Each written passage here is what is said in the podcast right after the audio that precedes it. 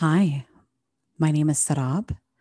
This is my first recording and broadcasting of my podcast. I am thankful and very grateful for you joining me. For those of you listening, I am a Palestinian. I am first generation here in the United States. My parents are both immigrants.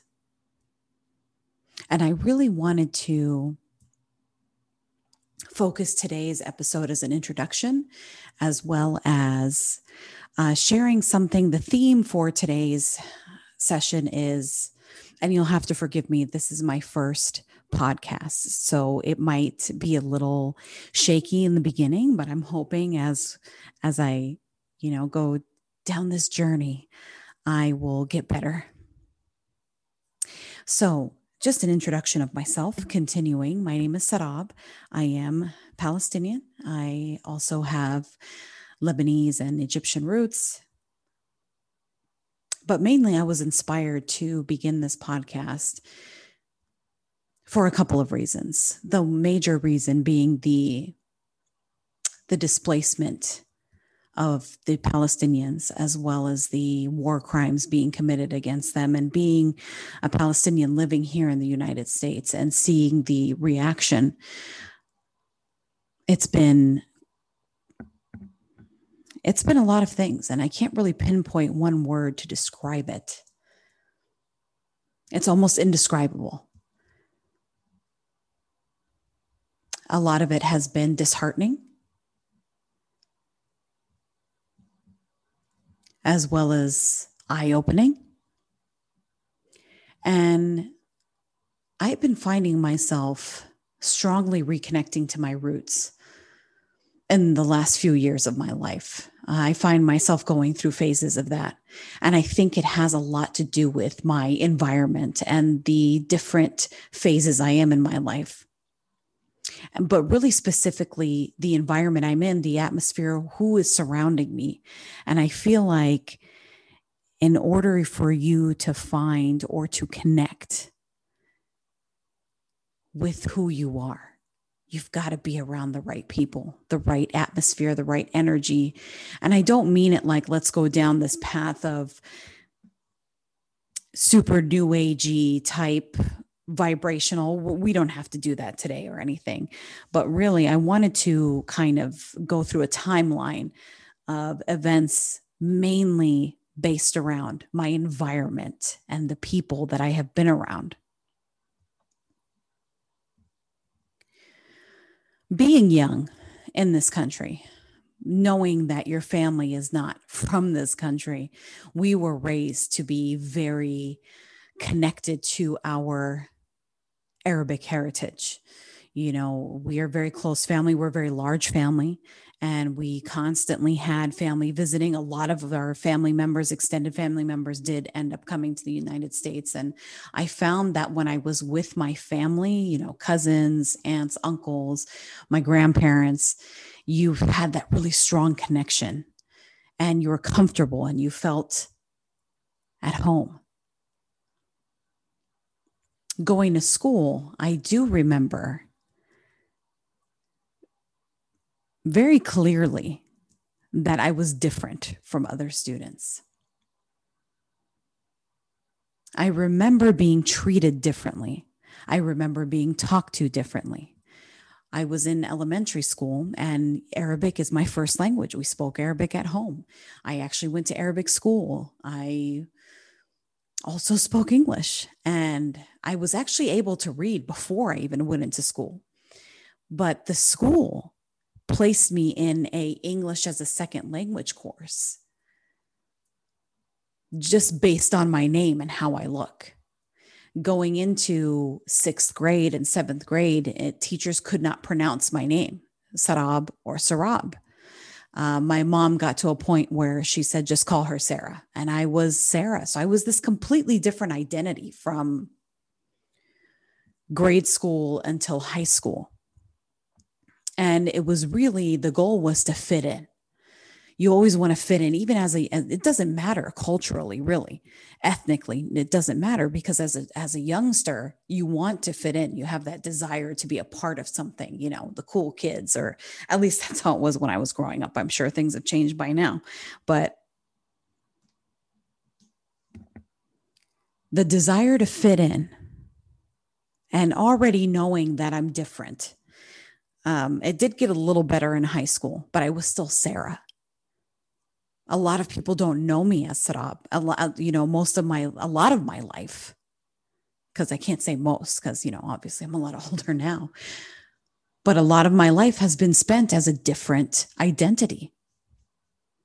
When I started to go out into the corporate world, I felt the same, even though there are other people that are the same color as me. There are other cultures and ethnicities, but because of my name, because of my name, it turns it, it goes to a completely different path. So I look a certain way, but when you hear my name, it turns into something else. I I started working for this very, very prominent beauty school as an instructor and it was all you know it was in orange county california. It's very prominent. You can go ahead and guess and figure it out. But um you would find yourself in the hair industry as something to be very open minded uh, but i found that a lot of the people i was befriending were they would make comments. And i remember there was one person i was very close with and this is where I get into the topic of today's discussion of today's actually it's it's a monologue because you're not nobody's discussing this with me but today's theme or topic is something that I that I find to be so fascinating is the concept of detachment. So going back to these friends I would go to parties, I would be invited to things. And as soon as I say my name, they're like, oh, you're one of those people. Oh, I didn't know you were that. I assumed you were something else. Oh, I didn't know that. Do you speak language? Do you speak Farsi by any chance? And it almost became a fetish at times. Ooh, say something to me in Arabic. Ooh, can you say something to me hot in Arabic? Which just became very, I mean, just, it's gross. But what really hurt me was the friendships I had. A lot of people that I that I really felt love from them. But when you need them, it's not there. So getting into the, I, I would be disrespected in people's homes. Oh, I didn't know you're one of those people, but uh, hey, at least you're a cool one. What is that supposed to mean? I'm a cool one. So you're going to be nice to me, but if you see my brother or sister or cousin or anybody in the street, you're going to be rude to them because they're those people. It's fascinating.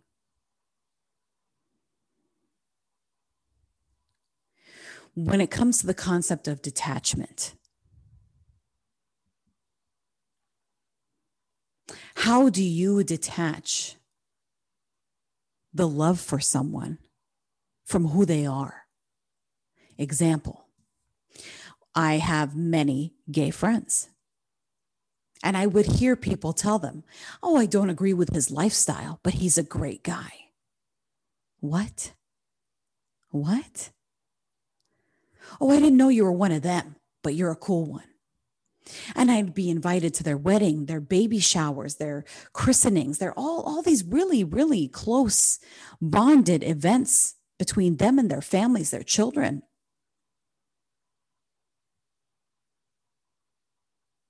I've known some of these people for 20 years, maybe.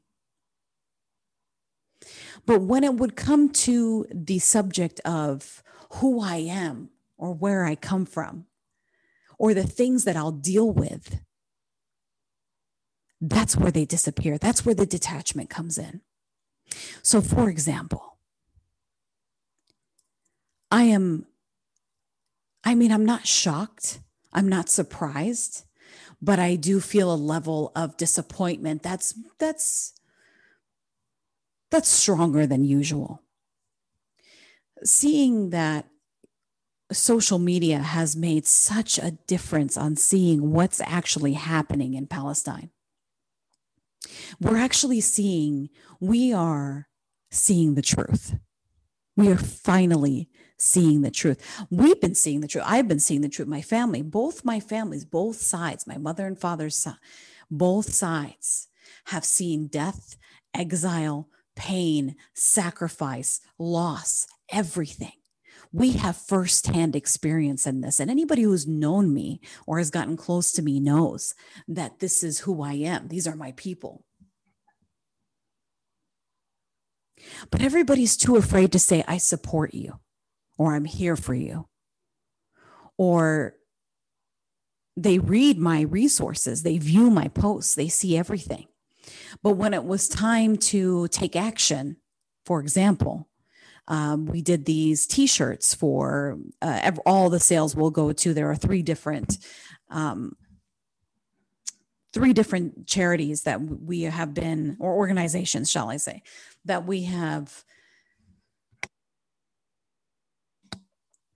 that we have decided to give every cent of the proceeds of these shirts to these organizations, ANERA, PCRF, and I, I've got, I know hundreds of people. I, I've been close to many people.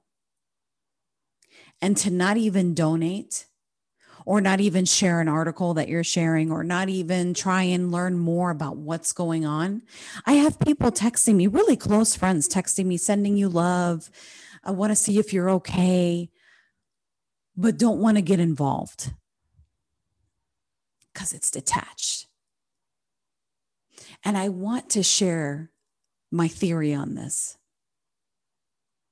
is that these aren't your people, they're not your friends. They never cared. They never truly cared for you. Because if they do, they will be there for you. So, for example, I know I say that a lot. I guess I got a lot of examples. When you befriend or bring somebody into your life, somebody who comes from a marginalized group, somebody who comes from, from strife, somebody who has a story that's current.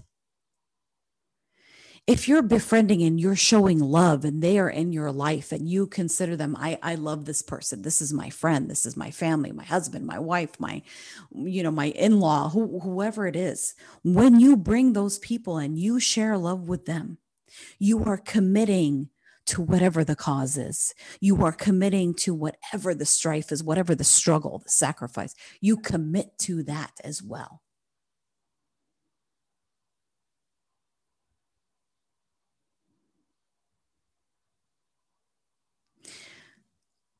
I will not befriend someone and share love with them and not be there for them. Because when you welcome someone into your life, you also become a part of their life and you become that support. That's just what we do. So if you're telling me, I love you, you're my friend, I care about you, you don't tell me. I, I never know what to say. I don't know what to do in these things. I'm still very confused with what's going on. Then I was just entertainment to you.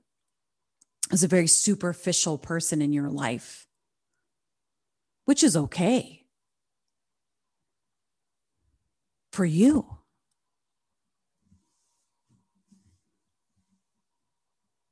It's okay for you. those of you who are listening who feel like they can relate at any level, when you share love, whether it's a friend love, love, love, whatever kind of love, affection,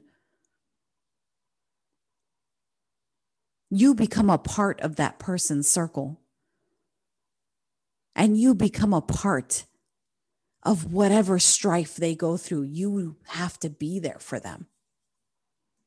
And if you can't, that's fine, but you're not truly a friend then. I am coming to the realization that I have been entertainment to these people. I have been someone funny, somebody who's got tells great stories. I'm and I really am funny. I have a very big personality. And I'm and I've been there for these I've been there for you. I've been there. I've been there. Through the divorces, the marriages, the the sick children, what I have been there.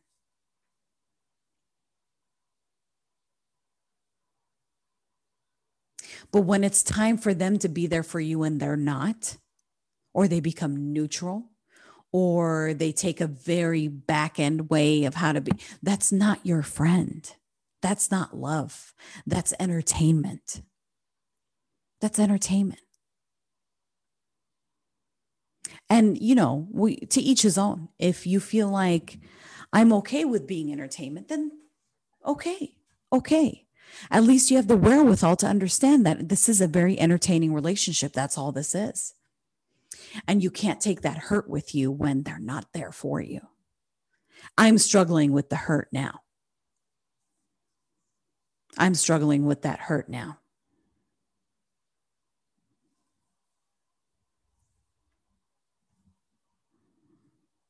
So, the concept of detachment really is there was never a true attachment, it was superficial. There was no depth to it. You can cut it at any moment. You can only put in what you think is okay or what you're only capable of.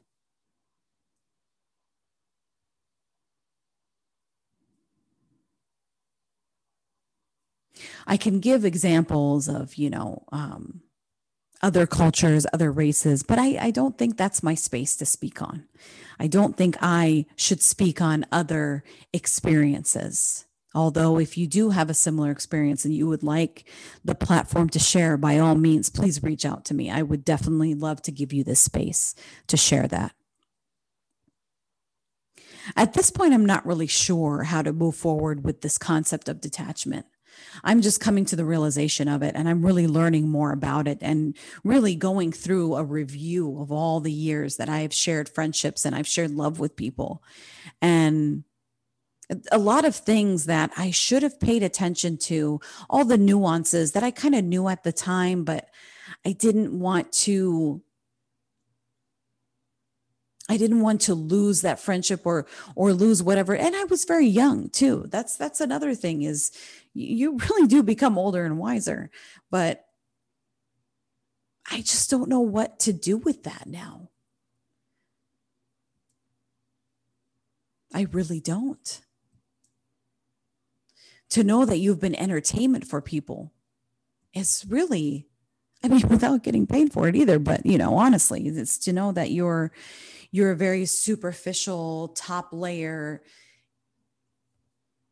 That's hard that's hard. And I feel like some of us still reside in that layer where some of us are still there because of the fear of being alone or the fear of actually finding out the truth.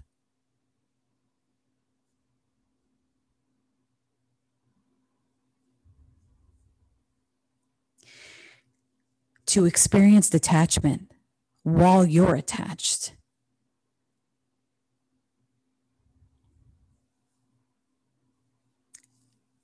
That's how I'm feeling. I wanted to keep today's episode kind of short, more of an introduction, more of a feel of the type of things I'll be talking about. It, they'll definitely transpire and progress into other things, and you, the quality and everything will definitely get better. But I really want to focus on sharing this space for experience I can't speak on other people's experiences. I can speak on my own. And I want to invite anyone who has something they want to share to this space. It's safe. I'm definitely going to give a very fair platform to those who want to share their experience and fair meaning you get as much time as you need and you know we make sure that it's safe for you and you're comfortable. That's what I mean by fair. I want to conclude this episode by thanking you for joining me. This is the first one, hopefully, of many. The next episode is going to focus more on appropriation. So uh, we'll get to know a little more about me and hopefully you as as listeners but the next the next episode will talk about belly and i'm saying that in quotations if you can't see me belly dancers. So uh, i would love to share some experiences from people in my culture and my family on the experience of how this dance has morphed and just become wildly appropriated throughout the the world not just the United States but definitely the world. So i think it's time we shed some light on that subject and we start to change the narrative on this is a belly dance and you can take a belly dance class and you can learn about the nile and the you know how belly dancers used to dance in front of prison guards to get i mean the, the stories are wild. They're just wild. So i definitely wanted to start to change the narrative on ra'is ra'is not belly dance in this country and others. And i feel like when it comes to I don't want to go too far on this, but when it comes to the appropriation of an art and you are making money off of it, you're making a living off of it, and it is not your culture, you are borrowing and you need to give back. So let's talk about that. Let's talk about that. So, Next episode, we'll focus on that. I'll have a guest with me so you don't have to listen to me talk the whole time. But once again, thank you for joining me. And I hope, I hope we have many more together. Thank you.